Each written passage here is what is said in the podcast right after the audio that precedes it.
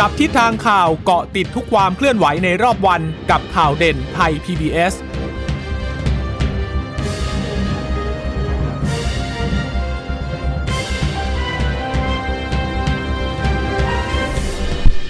สวัสดีค่ะสวัสดีค่ะต้อนรับคุณผู้ฟังสู่ข่าวเด่นไทย PBS นะคะเราพบกันเป็นประจำทุกวันจันทร์ถึงศุกร์บ่ายๆแบบนี้ค่ะมาอัปเดตข้อมูลข่าวสารที่เกิดขึ้นในรอบวันนะคะกับดิฉันจีราชตาเอี่ยมรัศมีและคุณพึ่งนภาคล่องพยาบาลค่ะค่ะสวัสดีคุณผู้ฟังทุกท่านนะคะต้อนรับเข้าสู่ข่าวเด่นไทย PBS สวัสดีคุณผู้ชมที่รับฟังไทย PBS อยู่ผ่านทางสถานีวิทยุที่เชื่อมโยงสัญญาณไปด้วยนะคะเกาะติดกันเป็นประจำอย่างนี้เราก็จะมีเรื่องราวมาอัปเดตให้ในประเด็นเด่นๆนะคะโควิด19ก็คงต้องตามต่อเรื่องของน้ำนะคะช่วงนี้เนี่ยฝนเนี่ยก็บอกว่าวันที่7ที่8ฝนจะลดลงนะคะคุณยศตาคุณผู้ฟังคะแต่ว่าเดี๋ยวจะมีพายุมาอีก2ลูกใหญ่ๆเลยนะคะเพราะฉะนั้นเดี๋ยวต้องมาติดตามกันเรื่องของความเห็นในเรื่องของบุหรี่ไฟฟ้าโอ้วันนี้ก็ค่อนข้างจะเป็นกระแสแรงทีเดียวนะคะเดี๋ยวมาไล่กันทีนี้มาเรื่องของโควิด-19 กันก่อนนะคะกับตัวเลขผู้ติดเชื้ออันนี้เราไปไวๆนิดนึงแต่ก็มีบางตัวเลขที่สะท้อนนัยยะสำคัญออกมาเหมือนกันนะคะวันนี้ผู้ติดเชื้อเพิ่ม 9,866 คนก็ต่ำกว่าหมื่นนะคะมากี่วันแล้วคะคุณชะตาน่าจะ2วันเท่าที่ดิฉันเห็นนะ2วันแล้วนะต่ำกว่าหมื่นเหรอคะค่ะหลายวันแล้วค่ะหลายวันแล้วนะคะแต่ว่าผู้เสียชีวิตเนี่ยวันนี้อยู่ที่เท่าไหร่นะคะวันนี้102คนวันนี้คือดีดขึ้นมาสูงกว่า100อีกแล้วนะคะแต่ว่าก็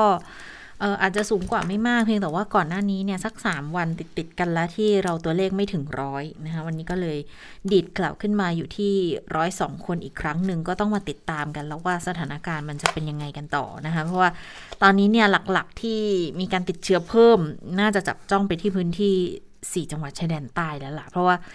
ดีดสูงขึ้นจริงๆนะคะอย่างที่เราคุยกันตลอดนะว่าตัวเลขสักสัปดาห์2สัปดาห์ก่อนเนี่ยเรายังไม่เห็นตัวเลขจากพื้นที่4จังหวัดใต้เลยแต่ปรากฏว่ามันค่อยๆเพิ่มขึ้นเรื่อยๆแล้วกลายมาเป็นติด10อันดับจังหวัดที่มีการติดเชื้อสูงสุดแล้วก็สูงขึ้นทุกวันแล้วตอนนี้มาอยู่อันดับต้นๆแล้วด้วยนะคะแซงหน้าจังหวัดที่เขาเคยติดแล้วก็ตอนนี้สามารถที่จะควบคุมกันได้แล้วด้วยนะคะสำหรับจำนวนของผู้ติดเชื้อ 9,866 เนี่ยเป็นการติดเชื้อจากระบบเฝ้าระวังและบริการจะ 8,797 นะค้นหาเชิงรุกอีก 1,088 แล้วก็มีรายงานจากเรือนจำจากที่ต้องขัง45ที่น่าสนใจคือติดเชื้อเข้าข่ายหรือว่าจากการตรวจ ATK นะคะอยู่ที่ 5,652 คนนะก็หมายความว่ามันไม่สามารถวางใจได้อยู่นะคะเพราะว่าถ้ารวมตัวเลขสมมติถ้าเรารวมตัวเลข ATK เข้าไปจริงๆเนี่ยเท่ากับว่าก็ยังอยู่ที่แต่ 15,000 อยู่ดีนะสำหรับการติดเชื้อเพียงแต่พอ ATK เขาก็ไม่รวมแล้วอะคือไม่เอาไปรวมแล้วก็มองว่าเป็นเหมือน PUI สมัยก่อนเลยค่ะเพียงแต่ว่า ATK นี่มันค่อนข้างจะชัดเจนขึ้นมาอีกขั้นหนึ่งเนาะเพราะว่ามีการตรวจกันแล้วด้วยแต่ก็กักตัวไปเลยพยายามที่จะตัดช่องทางการแพร่กระจายของเชื้อให้ได้มากที่สุดนะอย่างที่บอกว่าตอนนี้ exit strategy เนี่ยหรือว่าแผนการค่อยๆทำให้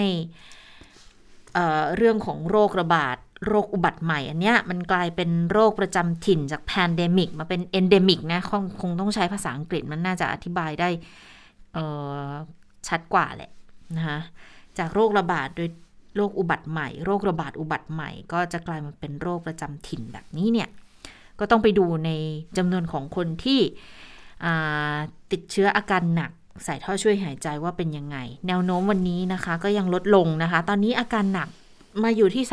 3,017 คนแล้วค่ะก็ลดลงจากเมื่อวานนะแต่ใส่ท่อช่วยหายใจเหมือนจะเพิ่มขึ้นนะ720คนหรือลดลงแต่อยู่ในระดับ700แบบนี้มาหลายวันแล้วนะคะก็ไม่ลดลงนะก็ยังคงเป็นก็ยังอยู่ใน700อยู่แหละเพียงแต่ว่าตัวเลขด้านหลังเนี่ยอาจจะมากขึ้นหรือลดลงอย่างไรก็ตามแต่เสียชีวิตเนี่ยเพิ่มขึ้นเสียชีวิตเป็นผู้ชาย51ผู้หญิง51เท่ากันเลยนะคะเป็นคนไทย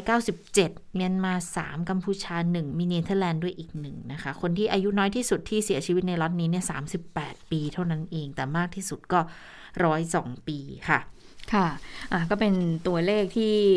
มีการเสียชีวิตที่มีการรายงานตามรายจังหวัดไปนะคะแต่ว่าถ้าไปดูในรายละเอียดที่คุณชะตาได้บอกไปเมื่อสักครู่นี้แล้วนะคะว่า10อันดับผู้ติดเชื้อในประเทศเนี่ย ดิฉันชอบดูไปที่กรุงเทพมหานครนะคะตัวเลขเนี่ยอยู่ที่ 1,200 มาหลายวันแล้วนะคะก็ถือว่าเป็นตัวเลขที่ลดลงมาจากแต่ก่อนหน้านี้ที่เราเห็นกันนะคะแต่ว่าอย่างไรแล้วก็ตามในช่วงนี้ที่เรามีการผ่อนคลายสถานการณ์ยังวางใจไม่ได้เลยเพราะว่าผลตรวจ ATK เนี่ยเมื่อสักครู่รายงานไปก็ยัง 5,000 อยู่เลยนะคะแล้วบางคนก็ตรวจ ATK แต่ว่าไม่ได้เข้าระบบก็มีเยอะเพราะฉะนั้นก็ต้องระมัดระวังเหมือนกันนะคะกรุงเทพ 1,200 รองลงมาก็เป็นจังหวัดภาคใต้ที่ขึ้นมาเป็นอันดับ2นะคะที่มีการพูดกันที่วันนี้คุณหมออภิสมัยพูดก็คือจังหวัดสงขลาค่ะ666คนแซงหน้าสมุทรปราการไปแล้วค่ะจากก่อนหน้านี้เนี่ยเราจะเห็นว่าสมุทรปราการนี่ก็รองอันดับ2รองจากกรุงเทพใช่ไหมคะวันนี้สงขลาขึ้นมาเป็นอันดับ2รองลงมาคือสมุทรปราการ602คนชลบุรีก็ยังเยอะอยู่นะคะยังคงติดอยู่ในอันดับต้นๆอยู่ชลบุรี601คนอันดับที่5นราธิวาส500คนยะลา400กว่าคนฉะนั้นจะเห็นได้ว่าเป็นตัวเลขที่สะท้อนให้เห็นว่าตอนนี้จังหวัดชายแดนภาคใต้มีการติดเชื้อมากขึ้นนอกจากที่มีการรายงานไปคือสงขลานราธิวาสยะลาแล้วนะคะปัตตานีก็ติดอันดับ9ค่ะนครศรีธรรมราชก็อยู่ในอันดับ10นะคะก็ติด300กว่าคน200กว่าคนก็เลยทำให้ตอนนี้ยอดรวมเนี่ยผู้ติดเชื้อตั้งแต่วันที่1เมษายน 1.6 แสนกว่าคนแล้วนะคะเสียชีวิตสะสมก็อยู่ที่ 17,211 คนค่ะตอนนี้เป็นสถานการณ์ที่เกิดขึ้นในรายจังหวัดก็คงจะต้องพุ่งเป้าไปที่จังหวัดชายแดนภาคใต้แหละเอ๊ะทำไมถึงติดเชื้อเยอะเมื่อวานนี้ฉันก็ได้มีการพูดคุยกับคุณหมอเบื้องต้นนะใช้คำว่าเบื้องต้นก่อนเพราะว่าใจจริงอยากจะคุยกันลึกๆว่าเอ๊ะทำไมตอนนี้ชายแดนใต้เนี่ยมีการติดเชื้อเยอะคุณหมอบอกว่าตอนนี้สถานการณ์คล้ายๆบอกว่าที่จังหวัดชายแดนใต้เนี่ยก็คล้ายๆเหมือนกับกรุงเทพเราก่อนหน้านี้แหละนะคะเพราะฉะนั้นแล้วถ้าจะตัวเลขเนี่ยจะกดลงเนี่ยก็น่าจะใช้เวลาอีกสักระยะหนึ่ง 2-3 เดือนเพราะว่าจำนวนผู้ติดเชื้อโควิด -19 เนี่ยในแต่ละจังหวัดของภาคใต้ยัง 40% อยู่เลยค่ะแต่ถ้าไปดูตัวเลขของผู้ที่อายุ60ปีขึ้นไปในการฉีดเนี่ยอาจจะได้ถึง 60% แหละแต่ว่าถ้าเกิดว่าเป็นภาพรวมทั้งหมดอย่างกทม.ตอนนี้เนี่ยเราเร่งฉีดให้กับประชาชนที่อยู่ในพื้นที่กรุงเทพประชากรที่อยู่ในกรุงเทพเนี่ยไม่ว่าจะเป็นคนในพื้นเพหรือว่าเป็นประชากรแฝงเนี่ยตอนนี้ก็ฉีดไปได้ละ90%แล้วใช่ไหมคะแต่นี้ถ้าเราจะต้องกดตัวเลขเนี่ยในพื้นที่จังหวัดชายแดนใต้เนี่ยให้ลงเพราะฉะนั้นต้องฉีดวัคซีนมากกว่านี้ส่วนเชื้อที่มีการแพร่ระบาดในตอนนี้เห็นบอกว่าเป็นอัลฟาค่ะคุณชะตาเป็นของอังกฤษจะมีบ้างที่โผล่มาก็คือเบต้าจำได้มั้ยเบต้าของอะไรเบต้าก็คือเชื้อแอฟริกานะคะแล้วก็มีเชื้อเดลต้าด้วยเพราะฉะนั้นหลักๆแล้วเนี่ยที่มีการแพร่ระบาดอยู่ในสงขลานราธิวาสปัตตานียะลาเนี่ยหลักๆเลยเนี่ยก็คือเชื้อเดลต้าเยอะอันดับ1รองลงมาก็คือเดลต้านะคะส่วนอะไรเป็นสาเหตุสำคัญที่ทำให้ผู้ติดเชื้อเยอะคุณหมอที่ดิฉันพูดคุยกับคุณหมอก็คือนายแพทย์ชื่ออะไรนะคะคุณชะตาแพทย์สุเทพเพชรมากผู้ตรวจราชการกระทรวงสาธารณสุขเขตที่12ที่ดูแลในจังหวัดภาคใต้อยู่คุณหมอก็บอกอย่างนี้บอกว่าก็น่าจะเป็นเรื่องของพฤติกรรมการรวมกลุ่มกันของคนในพื้นที่มีวัฒนธรรมวิถีชีวิตที่ยังคงปฏิบัติร่วมกันอยู่นะคะส่วนใหญ่ไม่ได้ติดแรงงานเลยนะคะแต่ว่าส่วนใหญ่ก็คือติดจากคนในครอบครัวคนในชุมชนนี่แหละซึ่งคุณหมอบอกว่าก็คงจะต้องไปเร่งในการฉีดวัคซีนแล้วก็เร่งในเรื่องของการรักษาก็คือการมีโรงพยาบาลสนามเพื่อที่จะแยกผู้ติดเชื้อออกจากผู้ที่ไม่ติดเชื้อโดยเร็วอันนี้ก็เป็นสิ่งที่ได้ข้อมูลมาคร่าวๆนะคะจากทางผู้ตรวจราชการค่ะค่ะนี่ก็เป็นอีกหนึ่งประเด็นที่มีการหยิบยกพูดคุยกันแล้วก็ทางสบคเองเนี่ยเน้นย้ำให้ความสำคัญกับเรื่องนี้นะเวลาแถลงข่าวก็จะพูดถึงเรื่องนี้อยู่บ่อยครั้งเลยทีเดียวนะคะกับการหยิบยกตัวเลขขาขึ้นของทาง4จังหวัดชายแดนใต้เนี่ยก็มีการพูดถึงนะอย่างรองนายแพทย์สาธารณสุขจังหวัดหัวหน้าสำนักงานพื้นที่3ใน3จังหวัดเนี่ยเขาก็มีการประชุมกับทางสปก.สบค.โดยมีผู้แทนจาก4จังหวัดเข้ามานะคะสงขลาในแพทย์สาธารณสุขเขาให้ข้อมูลบอกว่าตัวเลขผู้ติดเชื้อรายใหม่เนี่ย666คนมันเพิ่มขึ้นเกือบ2เท่าเลยพื้นที่หาดใหญ่เพิ่มมากที่สุดค่ะ มีการติดเชื้อในพื้นที่จันนาเทพาสะบ้าย้อยอำเภอเมืองรัตภูมิก็เพิ่มมากขึ้นด้วยนะคะส่วนหนึ่งเป็นการสัมผัสผู้ติดเชื้อแล้วอย่างที่บอกเลยวัฒนธรรมในพื้นที่เนี่ยเขานั่งคุยกันเขาถอดหน้ากากอนามัยจิบน้ำชาร้านน้ำชาเนาะพูดคุยรับประทานอาหารเช้าด้วยกันก็เป็นอย่างที่ข้อมูลที่คุณหมอบอกใช่ใช่ใช่น่าจะเป็นวัฒนธรรมร่วมในพื้นที่นะคะทีนี้ที่ยะลาก็พบอีก447เยอะนะนาราธิวาสอีก513ปัตตานีอีก309แบบนี้ค่ะทางผู้ช่วยโฆษกสบคก็บอกว่าคือทั้ง4จังหวัดเขาต้องประชุมร่วมกันละวิธีการคือจะต้องหาผู้ป่วยให้เร็วคัดแยกออกจากชุมชนออกจากครอบครัวทีนี้ก็ต้องดูความร่วมมือในพื้นที่ด้วยนะคะอย่างปัตตานีเนี่ยมีการตั้งโรงพยาบาลสนามเขาก็ให้ใช้พื้นที่โรงเรียนโรงยิมสุเหร่าชุมชนมาช่วยกันด้วยโรงพยาบาลทั้งรัฐทั้งเอกชนก็มาช่วยกันด้วยเพื่อคุมการระบาดเพราะว่าถ้าแค่สาธารณสุขหน่วยงานเดียวยอมรับว่าคงดำเนินการเองไม่ได้ตอนนี้เนี่ยถ้าดูเฉพาะการคุมแบบคลัสเตอร์ถือว่าน่าพอใจนะคะประชาชนก็ให้ความร่วมมือกันดีนะคะแล้วก็เฝ้าระวังกันด้วย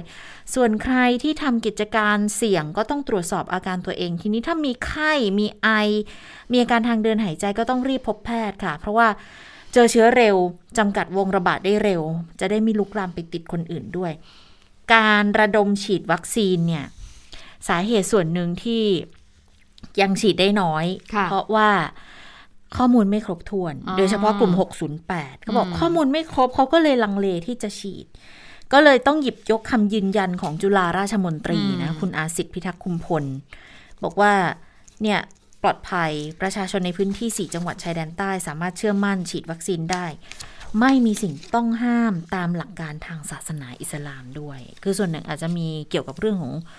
ความเชื่อทางศาสนาเข้ามาเกี่ยวข้องด้วยนะแต่ว่าจุฬาราชมนตรีก็ยืนยันแล้วว่าไม่เกี่ยวสามารถที่จะฉีดได้นะคะค่ะสถานการณ์การติดเชื้อในพื้นที่ภาคใต้ก็ทำให้นายกรัฐมนตรีพลเอกประยุทธ์จันทร์โอชาได้มีการห่วงใยต่อสถานการณ์ที่เกิดขึ้นนะคะก็ได้บอกว่าสั่งการให้ทางปลัดกระทรวงสาธารณสุขนายแพทย์กิติภูมิวงศ์รจิตพร้อมคณะลงพื้นที่ไปค่ะติดตามสถานการณ์นะคะก็มีการตั้งเป้าว่าจะต้องควบคุมการระบาดในพื้นที่จังหวัดทางภาคใต้เนี่ยให้ได้ภายใน 1-2 เดือนแล้วก็ต้องมีการลดจำนวนผู้ติดเชื้อ10%ต่อสัปดาห์ด้วยพร้อมกับวางมาตรการทางสังคมแล้วก็ใช้กลไกของคณะกรรมการโรคติดต่อทั้งจังหวัดเพื่อที่จะลดการรวมกลุ่มกันนะคะไม่ว่าจะเป็นเรื่องของการใช้ชุดตรวจ ATK การตั้ง COVID Free Testing Area นะคะแล้วก็การมีโรงพยาบาลสนามเพื่อเตรียมพร้อมสำหรับผู้ที่มีอาการปานกลางถึงหนักไว้รองรับด้วยนะคะผู้ที่ออกมาเปิดเผยว่านายกมีความห่วงใยก็คือคุณธนกรวังบุญคงชนะโฆษกรัฐบาลนี่เองค่ะที่ออกมาบอกว่านายกเนี่ยเร่งให้ดูแลในพื้นที่ภาคใต้ใช่ไหมคะและพร้อมทั้งสั่งการให้สาธารณสุขเนี่ยดำเนินการจัดส่งยาเวชภัณฑ์ไปในพื้นที่แล้วนะคะเอาไปให้พร้อมเลยไม่ว่าจะเป็นยาฟาวิพิราเวียชุดตรวจออกซิเจนวัคซีนนะคะวัคซีนก็เอาไปหลายชนิดมากเขาบอกเอาวัคซีนไฟเซอร์ไปด้วยนะลงไปในพื้นที่ทางภาคใต้ด้วยนะคะก็มีการกำชับนอกจากจะใช้เรื่องของ COVID Free Setting Area แล้วเนี่ยก็ยังแบบว่าให้ทางจังหวัดประชาชนในพื้นที่ภาคใต้เนี่ยให้ดูแลตัวเองแบบสูงสุดเลยครอบจักรวาลที่เขาใช้ภาษาอังกฤษคำว่า universal prevention ตรงนี้ด้วยนะคะอันนี้ก็เป็นสิ่งที่ทางสบคแล้วก็ทางรัฐบาลก็คงจะต้องให้ความสำคัญกับพื้นที่ตรงนี้ค่ะค่ะอย่าง4จังหวัดชายแดนใต้ตอนนี้ตัวเลขขาขึ้นใช่ไหมแต่ถ้าไปดูจังหวัดอื่นๆเนี่ยตัวเลขเขาค่อนข้างจะเป็นในขาลงกันนะคะดังนั้นแล้วในการประชุมของสบคชุดเล็กเนี่ยก็มีความเป็นไปได้ว่าจะผ่อนคลายมาตรการเพิ่มเติมในอีก2สัปดาห์ข้างหน้าด้วยนะคะเพราะว่าตัวเลขของผู้ติดเชื้อในพื้นที่ควบคุมสูงสุดและเข้มงวดหรือว่าตัวเลขสีแดงเข้มนะมีหลายจังหวัดค่ะที่ตัวเลขเขาเริ่มลดต่ำลงกว่า100คนแล้วเขายกตัวอย่างอ่างทองสิงห์บุรีแบบนี้นะคะซึ่งก็ถือว่าเป็นแนวโน้มที่ดีส่วนจังหวัดท่องเที่ยวมองว่าระบบสาธารณสุขของแต่ละจังหวัดก็ยังรับไหวอยู่นะคะดังนั้นก็มีความเป็นไปได้ว่าอาจจะมีการคลายมาตรการลงอีกครั้งหรือว่าอาจจะมีการปรับจังหวัดในพื้นที่สีต่างๆด้วย อันนี้ก็มีความเป็นไปได้คือก่อนหน้านี้เรานึกว่าช่วงต้นเดือนเนี้ยนึกว่าจะมีการปรับแต่ว่าก็ยังไม่มีการปรับเพียงแต่ว่ามีการผ่อนคลายมาตรการให้กิจกรรมต่างๆนะสามารถดำเนินการได้มากขึ้นต้องดูละเดี๋ยวว่าสบคหรือชุดเล็กเนี่ยนะคะเขา มาดูกันแล้วเนี่ยจะมีการปรับกันอีกหรือเปล่านะคะอันนี้น่าสนใจทีเดียวค่ะแล้วตั้งแต่วันที่4ตุลาคมมาตั้งแต่วันจันทร์ที่ผ่านมาที่เราเร่งการฉีดวัคซีนไฟเซอร์ให้กับเด็กนักเรียนนะคะเพื่อที่จะได้เปิดเรียนภายในเดือนพฤศจิกายนนี้วันนี้คุณอนุทินชาญวิรากูลรองนายกรัฐมนตรีและรัฐมนตรีว่าการกระทรวงสาธารณสุขก็เป็นประธานตรวจเยี่ยมการฉีดวัคซีนไฟเซอร์นะวันนี้คุณอนุทินก็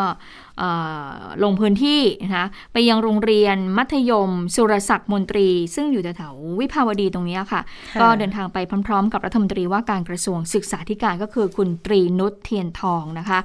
ก็ไปตรวจเยี่ยมการฉีดวัคซีนแล้วก็มีการพูดกับผู้สื่อข่าวด้วยบอกว่าก็คงจะต้องเร่งฉีดวัคซีนเนี่ยให้กับเด็กนักเรียนอายุ 12-18 ปีเต็มเนี่ยนะคะก็ให้เร็วที่สุดภายใน1เดือนเพื่อที่จะได้รองรับกับการเปิดเรียนในเดือนพฤศจิกายนนี้แล้วก็บอกด้วยว่าขอขอบคุณผู้ปกครองด้วยนะที่เข้าใจแล้วก็ยินยอมให้บุตรหลานเข้ารับการฉีดวัคซีนเขาบอกว่าจำนวนอายุเด็กนักเรียนที่เข้าข่ายที่ต้องฉีดวัคซีนมีประมาณ 500,000 คนตอนนี้เนี่ยก็มีการลงทะเบียนลงระบบแล้วนะคะ 350,000 กว่าคนไปฟังเสียงคุณอนุทินกันค่ะรัฐบาลขอให้คำยืนยันว่าวัคซีนไฟเซอร์เป็นวัคซีนที่ได้มาตรฐานมีคุณภาพสูงสามารถป้องกันการแพร่เชื้อติดเชื้อโควิด -19 ได้และที่สำคัญที่สุดก็คือหลักสำคัญที่สุดของวัคซีนก็คือจะไม่ทำให้ผู้ได้รับเชื้อนะครับถ้าได้รับวัคซีนแล้วจะไม่มีอาการป่วยหนักแล้วก็โอกาสที่จะเสียชีวิตเนี่ยน้อยมากช่วงอายุ 12-18 ที่สามารถรับวัคซีนไฟเซอร์ได้นะครับก็มีประมาณ 5 ล้านคน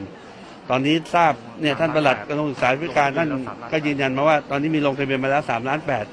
ก็คิดว่าอีกประมาณ 1 ล้านคนก็เราก็ต้องทำความเข้าใจ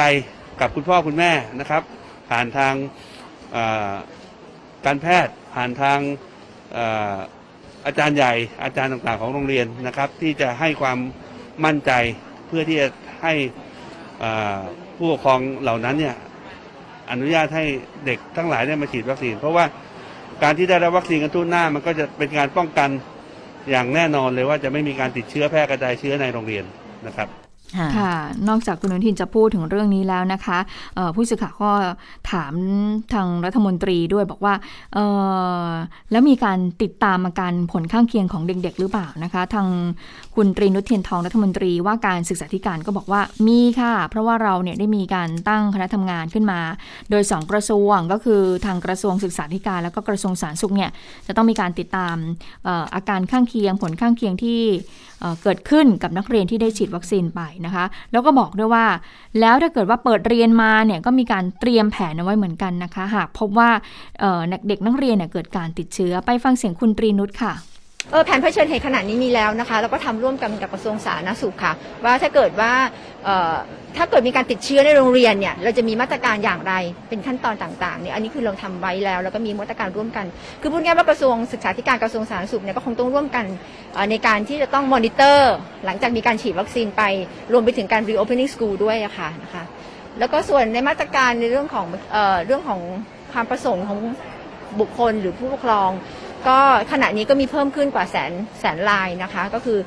เกือบจะ 80% แล้วทั่วประเทศนะคะจาก5ล้านคนนะคะที่มีความประสงค์ที่จะให้บุตรหลานเนี่ยเข้ามาฉีดวัคซีนนะคะขณะนี้ก็มีตัวเลขเพิ่มขึ้นโดยตลอดค่ะค่ะคุณตรีนุชยังบอกอีกว่าเรื่องของการเปิดภาคเรียนเนี่ยก็คงจะต้องมีการพิจารณาร่วมกันก็คือต้องให้กรมควบคุมโรคในพื้นที่ทั้งในกรุงเทพและต่างจังหวัดเนี่ยเข้าไปประเมินโรงเรียนอีกครั้งว่าสามารถดำเนินการได้หรือเปล่าก็คือว่าทางโรงเรียนเนี่ยก็ต้องมีการปฏิบัติตามมาตรการที่กระทรวงสาธารณสุขกำหนดไว้หรือไม่นะคะถึงแม้ว่าจะได้รับการฉีดวัคซีนแล้วก็ตามค่ะค่ะทีนี้เนี่ยมีอยู่นิดนึงที่คุณอนุชินพูดอยู่เหมือนกันนะคะเกี่ยวกับเรื่องของชุดตรวจ ATK หลังจากที่เมื่อวานเนี่ยมีข่าวมาบอกว่าทางสสจ.นครศรีธรรมราชสั่งงดใช้นะคะแต่ปรากฏว่าสอบถามกันไปมาคือเมื่อวานเราก็ตามเรื่องนี้อยู่เหมือนกันนะคิดว่าน่าจะนำเสนอกันในวันนี้แหละในจับตาสถานการณ์ด้วยแต่ปรากฏว่าก็มีข้อมูลมาอีกทางนึงคือในแพทย์สาธารณสุขไม่ใช่สิผู้ตรวจใช่ไหมคะผู้ตรวจราชการพื้นที่เขต11ที่ก็ดูแลนครศรีธรรมราชด้วยเนี่ยเขาก็บอกว่าโอ้คือไม่แน่ใจว่าเป็นพูดแบบนั้นหรือเปล่านะมันอาจจะเป็นการสื่อสารที่คาดเคลื่อนกันไปด้วยหรือไม่นะคะบอกว่าไม่ให้ใช้ในโรงพยาบาลแต่ใช้ในลักษณะโฮมยูสน่ะ คือใช้ในครัวเรือนอะใช้ได้แล้วก็เลยอ้าวงั้นแค่นี้ก็จบแล้วสิวันนี้ก็เลยมีการสอบถามกับคุณอนุชินอีกทีนึงกรณีนี้ที่เกิดขึ้นเนี่ยนะบอกว่าให้ทั้งจังหวัดงดใช้ชุดตรวจแอนติเจนเทสคิดยี่ห้อเลอผูที่สปสช.กระจายมายังโรงพยาบาลแต่ละแห่งเพื่อแจกฟรีประชาชนบอกว่า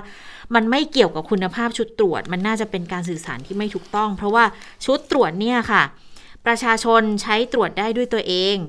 แต่ถ้าไปโรงพยาบาลแพทย์จะดูอาการแล้วแพทย์จะใช้ชุดตรวจอีกแบบนึงที่ใช้สำหรับทางเจ้าหน้าที่โรงพยาบาลเขาใช้กันมันจะมีชั้นมีขั้นตอนตามกันไปเรื่อยๆถึงขั้นของการตรวจซ้ำ RT-PCR ด้วยนะคะก็กำชับไปทางสสจ.นครศรีธรรมราชแล้วบอกว่าข้อมูลตอนที่แถลงเนี่ยอาจจะเป็นการสื่อสารที่ไม่ถูกต้องขอให้แก้ไขให้ข้อมูลที่ถูกต้องกับประชาชนด้วยแต่เท่าที่ดูในวันนี้นะก็ยังมีการเล่นข่าวตีข่าวกันแบบนี้อยู่นะคะคือยังมีการ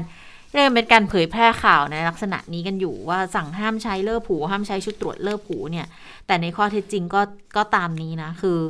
ไม่ให้ใช้ที่โรงพยาบาลในโรงพยาบาลไม่ได้ใช้อยู่แล้วแต่ใช้ที่บ้านน่ะโอเคไม่ได้มีปัญหาเพียงแต่ว่าการคาดเคลื่อนก็อาจจะต้องมาตรวจทานซ้ำกันอีกทีด้วยหรือไม่นะคะค่ะย้อนกลับไปนิดนึงค่ะคุณผู้ฟังคุณเชตาค่ะที่ตอนนี้เนี่ยเร่งฉีดวัคซีนให้กับเด็กนักเรียนใช่ไหมค่ะแล้วปรากฏว่าก็มีการพูดคุยกันเหมือนกันว่าเอ๊ะแล้วเรื่องเกิดมีผลข้างเคียงเกิดขึ้นกับเด็กนักเรียนล่ะเป็นยังไงนะคะล่าสุดเนี่ยทางสปสช.บอกว่าพร้อมจ่ายเงินเยียวยาเลยนะสำหรับเด็กนักเรียนที่ฉีดวัคซีนแล้วก็เกิดผลข้างเคียงเนี่ยก็บอกว่าจ่ายเงินเยียวยาเนี่ยให้เท่ากับผู้ใหญ่ที่เกิดผลข้างเคียงเลยก็คือสูงสุด 400,000 บาทนะคะซึ่งที่ผ่านมาก็บอกว่าผู้ที่ทางสปสช.เนี่ย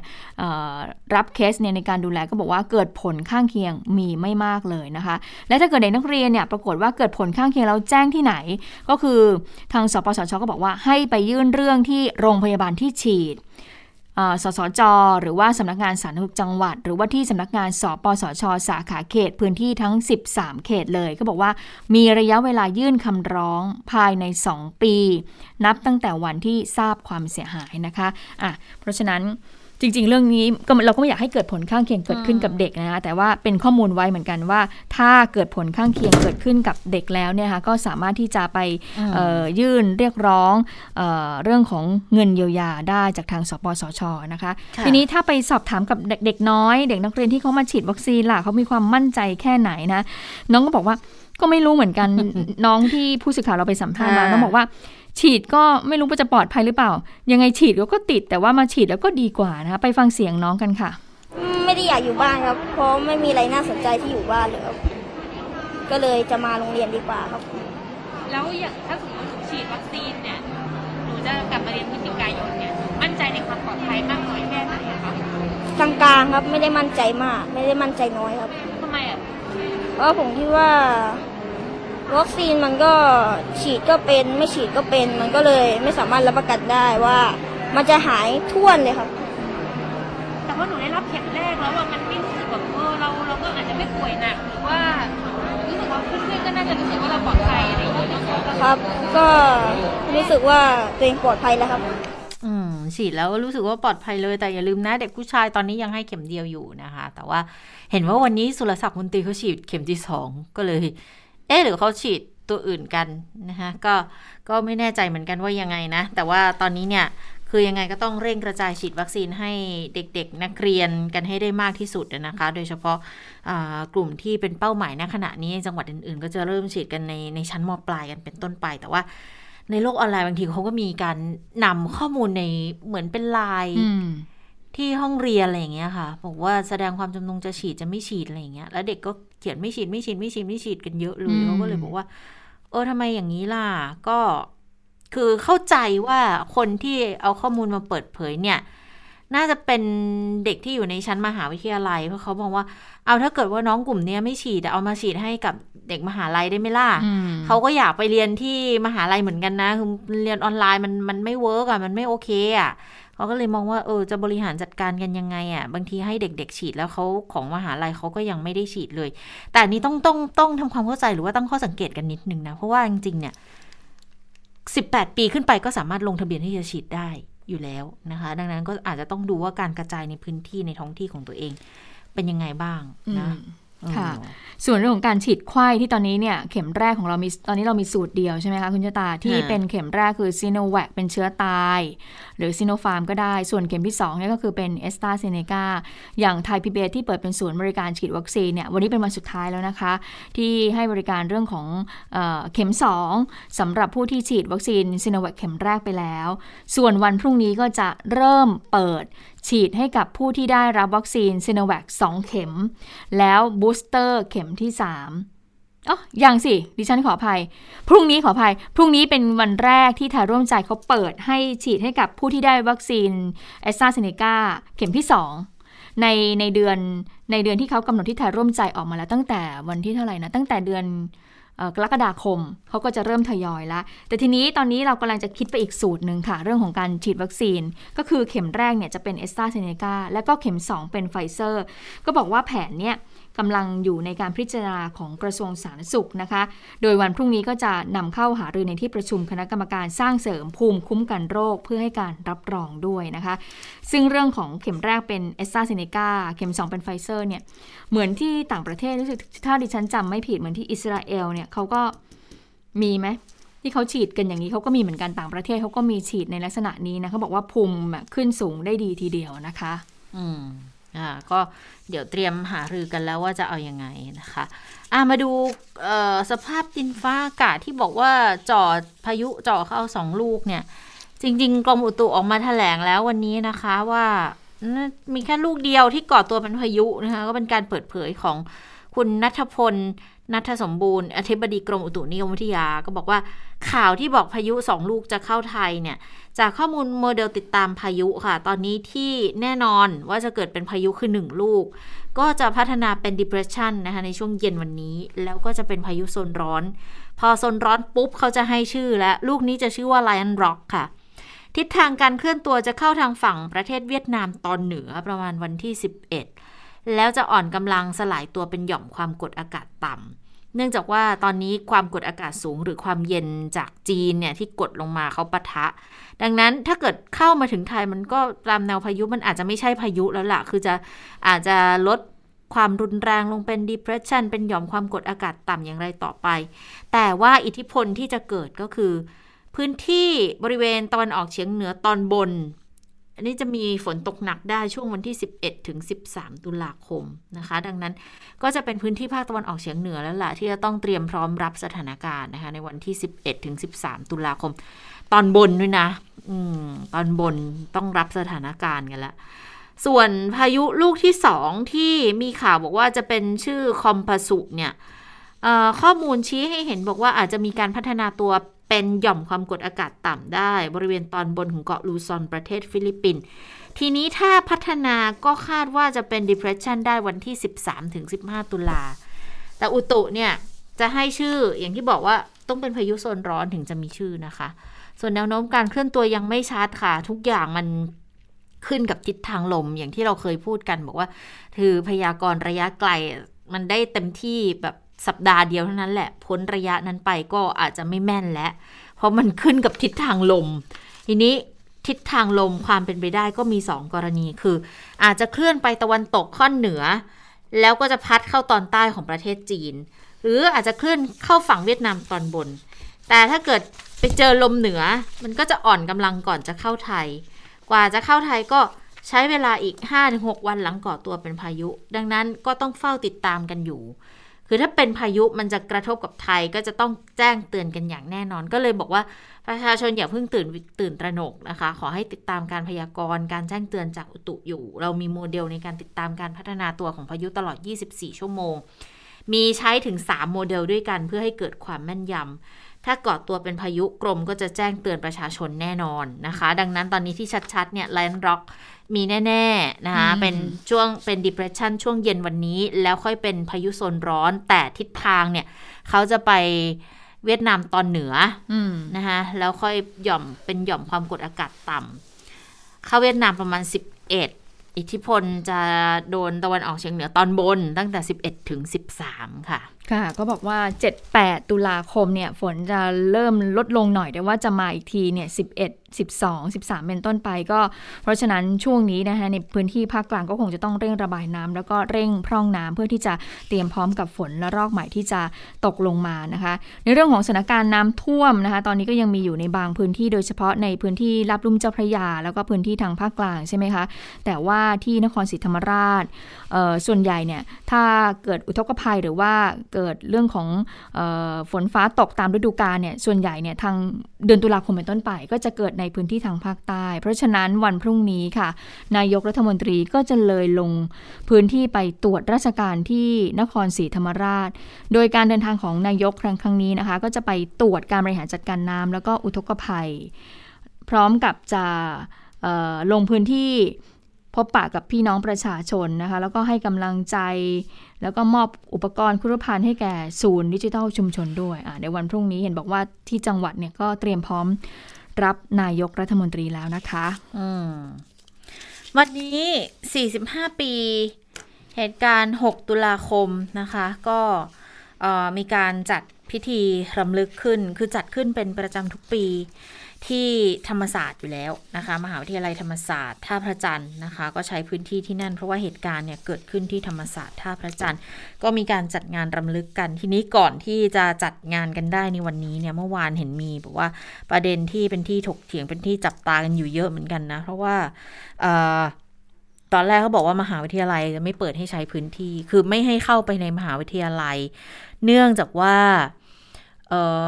สถานการณ์โควิดมีการติดป้ายบอกใบแบบนั้นนะคะแต่ว่าท้ายที่สุดก็อาจจะมีการพูดคุยเจรจากันแล้วก็สามารถเข้าไปจัดงานกันได้ตั้งแต่เช้าเลยก็เป็นพิธีสงฆ์นะคะเป็นการทำบุญให้กับผู้ที่สูญเสียนะคะก็คนที่ไปร่วมงานเนี่ยก็มีทั้งทางนักการเมืองมีกลุ่มคนที่เคยผ่านเหตุการณ์เคยร่วมอยู่ในเหตุการณ์6ตุลาคมมีครอบครัวของผู้ที่สูญหายครอบครัวของผู้ที่สูญเสียรวมไปถึงนักกิจกรรมนักเคลื่อนไหวทางการเมืองครอบครัวของนักกิจกรรมนักเคลื่อนไหวทางการเมืองที่กำลังมีความเคลื่อนไหวกันอยู่ณขณะนี้นะคะก็ไปกันเยอะเลยค่ะมีทั้งแกนนำพรรคก้าวไกลคณะก้าวหน้าอย่างเช่นคุณธนาธรจึงรุ่งเรืองกิจประธานคณะก้าวหน้าคุณพรรณิกา วานิชแกนนำก้าวหน้านะคะคุณพิธาลิ้มเจริญรัตน์หัวหน้าพรรคก้าวไกลคุณชัยธวัฒน์ตุลาธนเลขาธิการพรรคก้าวไกลก็ไปร่วมรำลึก45ปีเหตุการณ์ที่เกิดขึ้นอย่างคุณพิธาเนี่ยก็ได้ให้สัมภาษณ์ด้วยว่าสิ่งที่เกิดขึ้นเมื่อ45ปีที่แล้วมาจนถึงปัจจุบันเนี่ยก็สรุปได้ว่าเป็นเหตุการณ์ทุกเหตุการณ์ไม่ว่าจะเป็น6ตุลาพฤษภา35เมษาพฤษภา53จนมาถึงความรุนแรงที่เกิดขึ้นในทุกวันนี้เนี่ยรากเหง้าอย่างเดียวของปัญหาที่เหมือนกันนั่นก็คือมันไม่เคยได้รับการชำระนั่นก็คือความรุนแรงของรัฐที่ปราบปรามคนเห็นต่างไม่อนุญาตให้คนที่มีความเห็นต่างได้ดำรงอยู่ในสังคมและวัฒนธรรมการพ้นผิดลอยนวลทุกวันนี้ยังไม่มีคนรับผิดชอบต่อ41ชีวิตที่ต้องสูญเสียไปในวันนั้นมาจนถึงเหตุการณ์ที่เกิดขึ้นในทุกวันนี้นะคะเยาวชนก็ยังได้รับความรุนแรงจากการปราบปรามบนท้องถนนการใช้กฎหมายเป็นเครื่องมือนะคะแล้วก็พูดถึงความเคลื่อนไหวของทางพรรคว่ามีข้อเสนอคือรัฐต้องยุติความรุนแรงกับประชาชนและนิติสงครามโดยทันทีนะคะไปฟังเสียงคุณพิธากับคุณธนาธรที่ไปร่วมกิจกรรมกันในวันนี้ค่ะเรามาที่นี่เรามารำลึกอดีตไม่ได้แต่เพียงรำลึกอดีตแต่เรามารำลึกอดีตเพื่อส่งเสียงว่าเราต้องการเห็นอนาคตแบบไหนและอนาคตแบบที่เราเห็นก็คืออนาคตที่คนในสังคมอยู่ด้วยกันอย่างอบอ้อมอารีอนาคตที่ความคิดเห็นที่แตกต่างได้รับการยอมรับอนาคตที่เราอยู่ร่วมกันอย่างอดทนอดกลั้นต่ออุดมการณ์ที่แตกต่างกันผมคิดว่านี่คืออนาคตที่เราอยากเห็นอนาคตที่สิทธิเสรีภาพของประชาชนได้รับการปกป้องมีแต่อนาคตแบบนี้เท่านั้นที่เราจะดึงพลังของคนในชาติออกมาร่วมกันสร้างสังคมได้สิ่งที่แต่ละปีพากลับมาเนี่ยถึงแม้ว่าสถานการณ์จะดูแตกต่างกันไปแต่ผมคิดว่ารากเหง้าของปัญหาเมื่อ45ปีที่แล้วจนถึงวันนี้ก็ยังไม่มีการชำระนะครับเป็นความรุนแรงของรัฐที่ใช้ปราบปรามคนที่เห็นต่างรัฐไม่อนุญาตให้คนที่มีความฝันหรือมีอุดมการณ์แตกต่างกว่าชุดความคิดที่รัฐต้องการที่จะทำที่สำคัญวัฒนธรรม ลอยนวลประวัติศาสตร์ที่ยังไม่ได้มีการชำระจนถึงทุกวันนี้ยังไม่มีผู้ที่จะต้องรับผิดกับการสูญเสีย41ชีวิต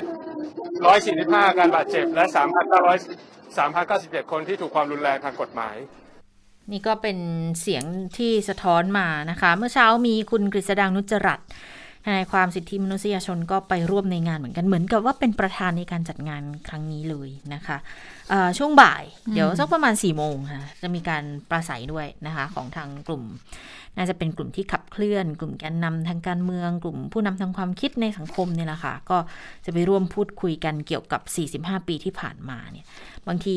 ก็มีหลายคนมองเหมือนกันนะว่าเราไม่ได้เรียนรู้อะไรเราไม่ได้ก้าวมาจากจุดที่เคยเกิดความแตกต่างแตกแยกเมื่อ45ปีสักเท่าไหร่เลยนะคะเหมือนมันวงจรมันย้อนกลับไปซะด้วยซ้ำก็มีการเชื่อมโยงหยิบยกตัวอย่างกับเหตุการณ์ที่มันเกิดขึ้นทุกวันเนี่ยการไปชุมนุมประท้วงแล้วมีการใช้กำลังของเจ้าหน้าที่เข้ามาจัดการกับกลุ่มผู้ชุมนุมหรือว่าคนที่เห็นต่างนะคะค่ะมาดูเรื่องของ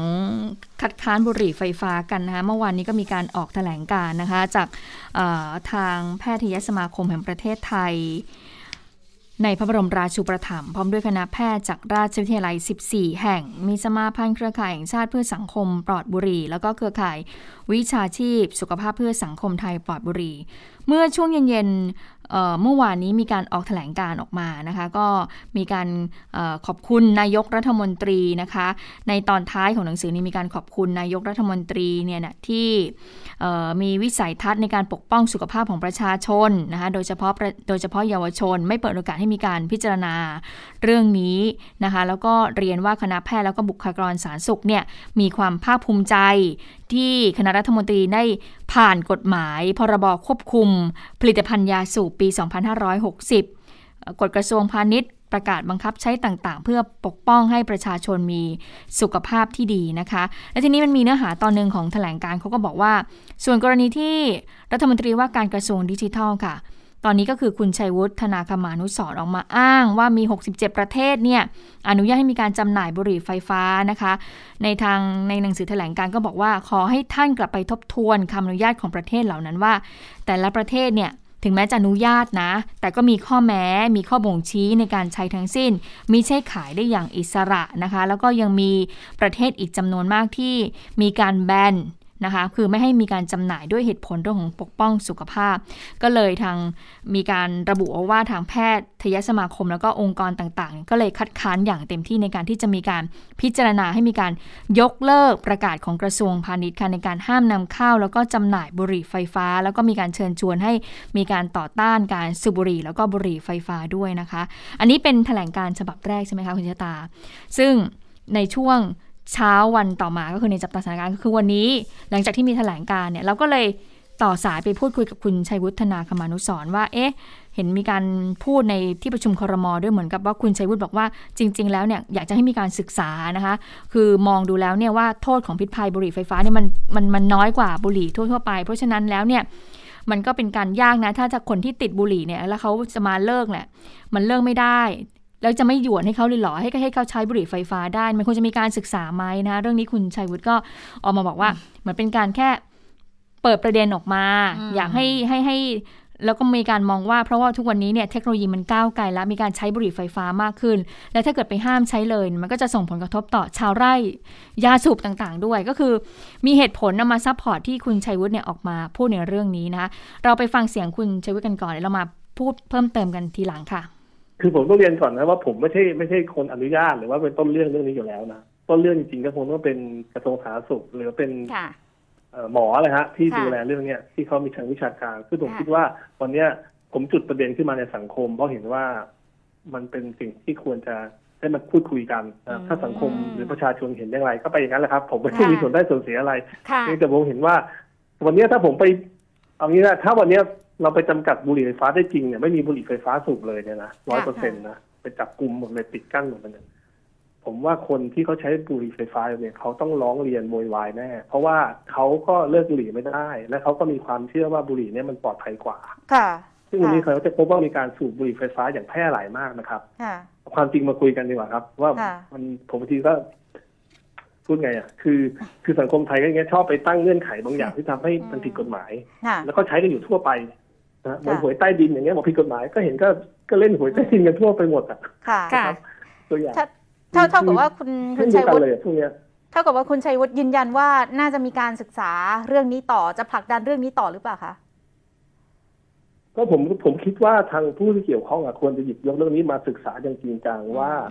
มันมีประโยชน์ต่อสังคมหรือมีโทษต่อสังคมมากกว่านะครับคือควรจะมาพูดคุยกันด้วยเหตุด้วยผลนะครับคือระหว่างทางเนี่ยก็มีการตั้งข้อสังเกตกับตัวเองหลายอย่างอยู่เหมือนกันนะกับการสัมภาษณ์ในครั้งนี้กับการสัมภาษณ์ในครั้งนี้คือคุณชัยวุฒิก็บอกเอาความจริงมาพูดกันเราก็คิดอยู่ในใจว่าความจริงกับของใครไงเพราะความจริงแต่ละคนมันจะขึ้นอยู่กับวิจารณญาณขึ้นอยู่กับความเชื่อของแต่ละบุคคลด้วยเนาะเพียงแต่ว่าความจริงหลักฐานในเชิงประจักษ์อ่ะเราก็ไม่รู้เหมือนกันนะคือพูดว่าบางทีอะค่ะธุรกิจที่เกี่ยวข้องกับเรื่องของสินค้าที่มันอาจจะเป็นอันตรายต่อสุขภาพเนี่ยฝ่ายที่เขาประกอบธุรกิจแบบเนี้ยเขาก็จะมีการจ้างทำวิจัยแล้วก็นำออกมาเผยแพร่เพื่อสนับสนุนในสินค้าที่พวกเขานำออกมาขายด้วยเช่นเดียวกันดังนั้นมันก็ต้องดูเหมือนกันนะว่าเป็นความจริงของใครล่ะแล้วการทำการวิจัยเหล่านั้นเนี่ยเป็นวิจัยที่อ้างอิงโดยคนที่ให้ทุนในการวิจัยเป็นกลุ่มไหนเป็นกลุ่มที่เป็นกลางจริงๆหรือเป็นใครหรือเปล่าขณะเดียวกันกลุ่มที่เขาไม่เห็นด้วยเนี่ยเขาก็หยิบยกผลงานการวิจัยที่คนที่มีจุดยืนที่ไม่เห็นด้วยเป็นคนจัดทำด้วยหรือไม่ไงดังนั้นมันก็เลยบอกว่ามันก็ยากเหมือนกันนะว่าจะตัดสินว่าเป็นข้อเท็จจริงของใคร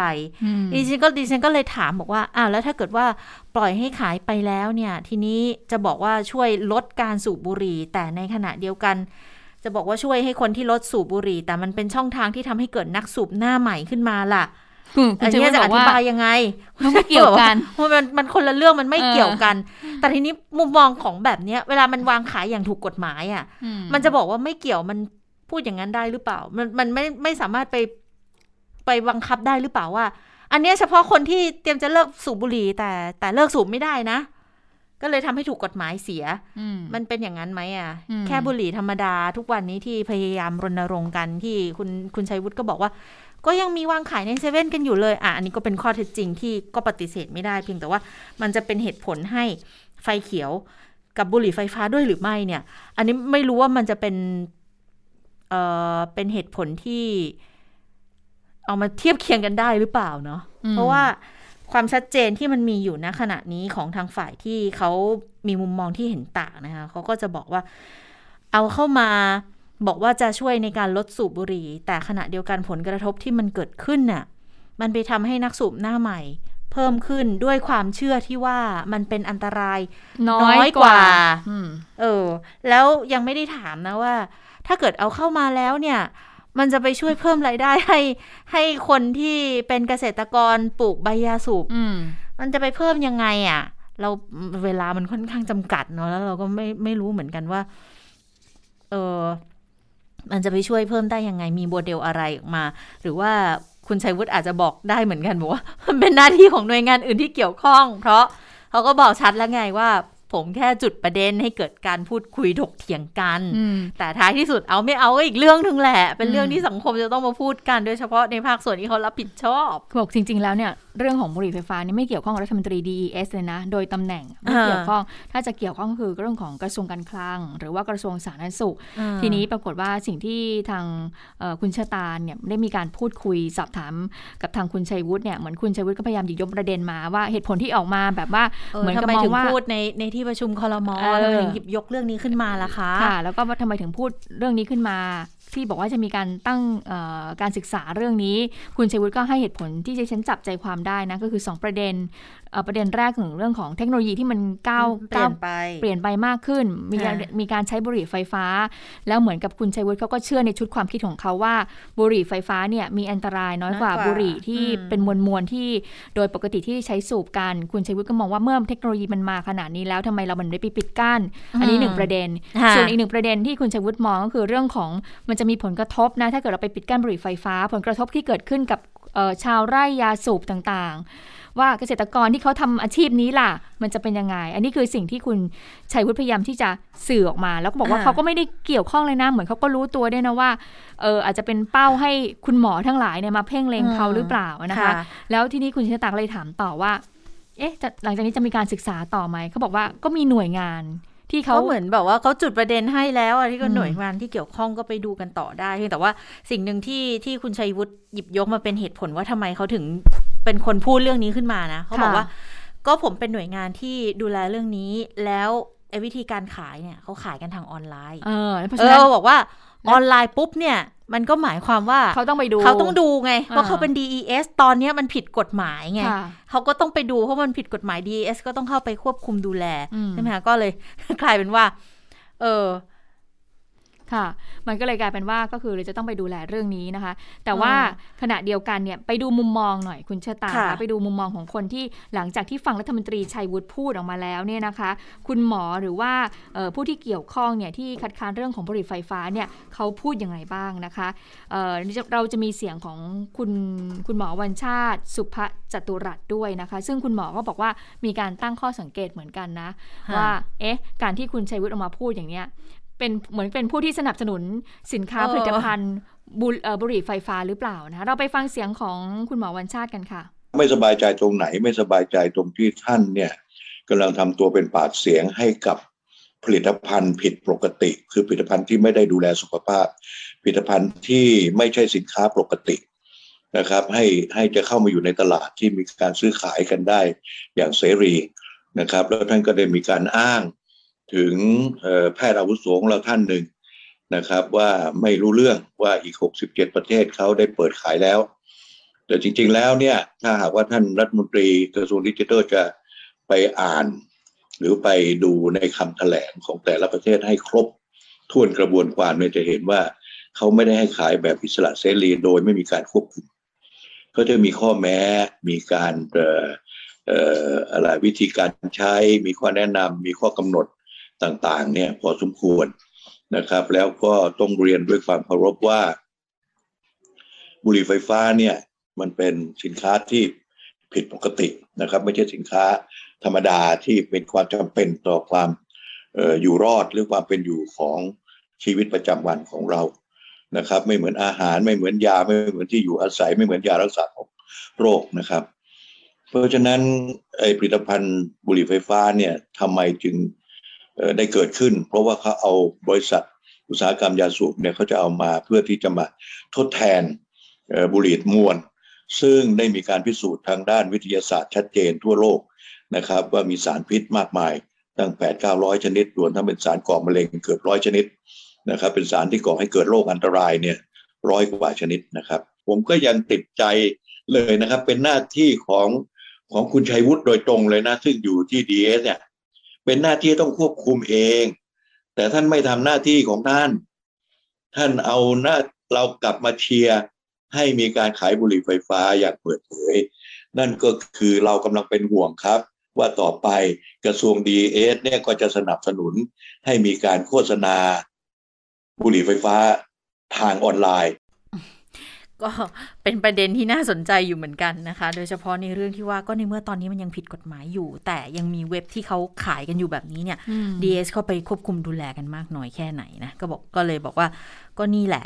ก็คนที่เขาสูบอ่ะเขาก็มาร้องไงเราก็เลยหยิบยกเรื่องนี้ขึ้นมาพูดนะคะค่ะเอาละค่ะได้เวลาสถานการณ์ในต่างประเทศแล้วคุณเสาวลักษณ์สวัสดีค่ะสวัสดีค่ะคุณผู้ฟังสวัสดีทั้งสองท่านค่ะค่ะวันนี้เริ่มต้นกันด้วยการเมืองใกล้ๆบ้านเรากันก่อนนะคะนั่นคือที่ฟิลิปปินส์ค่ะที่ต้องจับตาดูก็คือศึกชิงตำแหน่งประธานาธิบดีนะคะเพราะว่า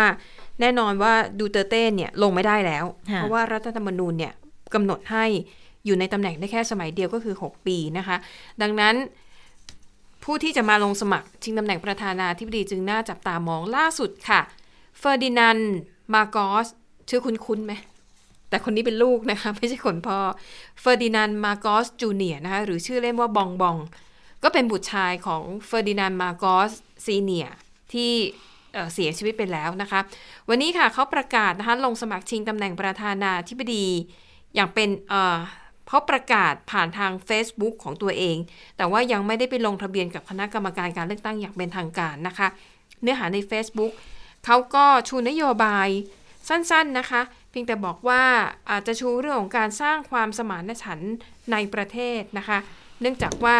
มีประชาชนเนี่ยที่มีความเห็นแบ่งเป็นหลายฝ่ายเหลือเกินในยุค ของดูเตอร์เต้โดยเฉพาะอย่างยิ่งเรื่องของนโยบายปราบปรามยาเสพติดนะคะซึ่งเฟอร์ดินานด์มาโกสเนี่ยก็เรียกว่าเป็นนักการเมืองที่คร่ำบอดอยู่ในวงการมานานเป็น10ปีแล้วนะคะด้วยชื่อของเขาเนี่ยคือเอ่ยชื่อก็รู้เลยนะคะว่าเป็นทายาทของอดีตผู้นำประเทศซึ่งพ่อของเขาเนี่ยก็คือต้องลงจากตำแหน่งเนื่องจากถูกพลังประชาชนโค่นล้มขับไล่นะคะเมื่อปี 1986 จากนั้นเนี่ยก็ลี้ภัยไปอยู่ที่รัฐฮาวายในสหรัฐอเมริกาแล้วก็ไปเสียชีวิตอยู่ที่นั่นนะคะก็ถือเป็นผู้สมัยคนหนึ่งที่ถือว่ามีสีสันแหละนะคะแล้วก็ก่อนหน้านี้เนี่ยก็มีหลายคนที่ประกาศแล้วก็ไปลงทะเบียนอย่างเป็นทางการแล้วนะคะก็มีแมนนี่ปาเกียวอันนี้นักชกมวยชื่อดังนะคะแล้วก็มีนายกเทศมนตรีของกรุงมะนิลานะคะฟรานซิสโกโดมาโกโซนะคะแล้วก็มีสสอีกท่านหนึ่งนะคะทีนี้คนที่เขามองว่าน่าจะมีโอกาสคว้าเก้าอี้ประธานาธิบดีมากที่สุดเวลานี้เนี่ยคือลูกสาวของดูเตอร์เต้ค่ะเธอชื่อซาร่าดูเตอร์เต้นะคะเป็นนายกเทศมนตรีของเมืองดาวาวก็เป็นเมืองฐานเสียงที่อยู่ทางใต้ของฟิลิปปินส์เขามองว่าถ้าคนนี้ลงสมัครเนี่ยได้แน่นอนแต่ประเด็นคือตอนนี้เธอยังเรียกว่ายังกักอยู่นะคะยังไม่ได้พูดชัดเจนว่าจะลงหรือไม่ลงแต่เธอยังมีเวลาจนถึงวันที่8ตุลาคมนี้นะคะจะได้รู้กันเพราะว่ามันเป็นวันสุดท้ายที่ผู้สมัครจะต้องไปลงทะเบียนนะคะถ้าไม่ไปก็ถือว่าไม่ลงสมัครดังนั้น8ตุลาคมก็ต้องรอติดตามในวันนั้นกันอีกทีนะคะส่วนเรื่องของ Facebook นะคะที่ช่วงนี้เนี่ยเจอวิบากกรรมซ้ำซ้อนหลายเรื่องหลังจากที่วันก่อนเนี่ยระบบล่มไปทั่วโลก6ชั่วโมงนะคะFacebook เนี่ยก็โดนอีกกรณีหนึ่งคือถูกกล่าวหาว่าให้ความสำคัญกับการแสวงหาผลกำไรมากกว่าความปลอดภัยของผู้ใช้งานล่าสุดมาร์คซักเคอร์เบิร์กนะคะเป็นประธานแล้วก็เป็นผู้ก่อตั้ง Facebook ก็ออกมาโต้แย้งนะคะข้อกล่าวหาดังกล่าวโดยบอกว่าสิ่งที่กล่าวหาเนี่ยเป็นเรื่องที่ไร้เหตุผลอย่างสิ้นเชิงแล้วก็ยืนยันว่าไม่เป็นความจริงนะคะแล้วก็ไม่เชื่อว่าจะมีบริษัทเทคโนโลยีรายใดที่ตั้งใจสร้างผลิตภัณฑ์หรือว่าตั้งใจที่จะทำให้คนในสังคมเนี่ยมีความโกรธเกลียดชิงชังหรือมีความหดหู่เพื่อนำมาซึ่งรายได้ซึ่งกำไรของบริษัทนะคะอันนี้ก็เป็นคดีความที่ทางการสหรัฐอเมริกาก็กำลังสอบสวนอยู่สาเหตุเนี่ยก็เกิดจากคนในนะคะเป็นอดีตพนักงานของ Facebook นี่แหละที่รวบรวมหลักฐานแล้วก็เชื่อว่า Facebook เนี่ยจงใจปล่อยปละละเลยนะคะให้เนื้อหาที่กระตุ้นให้เกิดความเกลียดชังเนี่ยมันถูกเผยแพร่ออกไปโดยหวังว่าจะทำให้คนเนี่ยใช้เวลาอยู่ในหน้าจอของ Facebook นานๆนะคะโฆษณาก็จะได้มีคนดูมากขึ้นผลกำไรก็เพิ่มขึ้นนะคะอีกจุดหนึ่งที่น่าจับตามองค่ะนั่นคือที่ช่องแคบไต้หวันสถานการณ์นั้นตึงเครียดมากขึ้นเรื่อยๆนะคะเนื่องจากว่ารัฐบาลจีนค่ะส่งเครื่องบินลบนะคะรวมๆแล้วเนี่ยมากกว่า150ลำบินเข้าไปในเขตเฉียดเขตน่านฟ้าของไต้หวันนี่ถือว่าเป็นการกระทำที่ยั่วยุถือว่ารุนแรงที่สุดนะคะในขณะที่รัฐมนตรีกลาโหมของไต้หวันก็ยอมรับค่ะว่าเหตุการณ์ที่เกิดขึ้นนับตั้งแต่วันที่1ตุลาคมที่ผ่านมาที่จีนส่งเครื่องบินรบมาบินเฉียดไต้หวันเนี่ยถือว่าเป็นสถานการณ์ที่ตึงเครียดแล้วก็รุนแรงที่สุดในรอบมากกว่า40ปีแล้วก็กังวลว่าการที่แบบบินเฉียดไปเฉียดมาแบบนี้เนี่ยมันทำให้อาจมีความเสี่ยงสูงที่จะเกิดความผิดพลาดขึ้นซึ่งดิฉันเข้าใจว่าน่าจะหมายถึงมันอาจจะเกิดการปะทะกันขึ้นโดยที่ไม่ได้ตั้งใจนะคะนอกจากนี้ค่ะก็ยังเชื่อว่าจีนเนี่ยจะมีศักยภาพมากพอที่จะบุกยึดไต้หวันอย่างเต็มกำลังในอีก4ปีข้างหน้านะคะท่าทีของจีนเนี่ยที่ข่มขวัญไต้หวันอย่างชัดเจนค่ะก็ทำให้รัฐบาลไต้หวันนะคะเสนอขอเพิ่มงบประมาณด้านกลาโหมอีกประมาณ 258,000 ล้านบาทใช้เป็นเวลา5ปีอันนี้เป็นงบที่เพิ่มเติมขึ้นมานะคะเพราะว่างบประมาณด้านกลาโหมประจำปีเนี่ยเขามีอยู่แล้ว 570,000 ล้านบาทอันนี้ขอเพิ่มแล้วก็บอกว่างบประมาณส่วนใหญ่ที่เกี่ยวข้องกับด้านกลาโหมเนี่ยนะคะตอนนี้ไต้หวันจะมุ่งเน้นไปที่การ พัฒนาศักยภาพในการป้องกันตัวเองโดยเน้นไปที่อาวุธต่อต้านเรืออย่างเช่นขีปนาวุธที่สามารถยิงเรือรบได้แล้วก็เตรียมที่จะสร้างเรือรบของตัวเองที่มีศักยภาพสูงนะคะก็เป็นสถานการณ์ความตึงเครียดที่น่าจับตามองเพราะถ้าเกิดอะไรขึ้นมาจริงๆเนี่ยมันย่อมส่งผลกระทบต่อทั่วโลกอยู่แล้วแหละเพราะถ้าจีนโจมตีไต้หวันอเมริกาแล้วก็ชาติพันธมิตรคงไม่อยู่นิ่งๆนะคะนี่ก็เป็นเรื่องราวที่น่าติดตามกันค่ะค่ะและทั้งหมดก็คือข่าวเด่นไทย PBS วันนี้นะคะเราทั้ง3คนลาไปก่อนสวัสดีค่ะสวัสดีค่ะสวัสดีค่ะ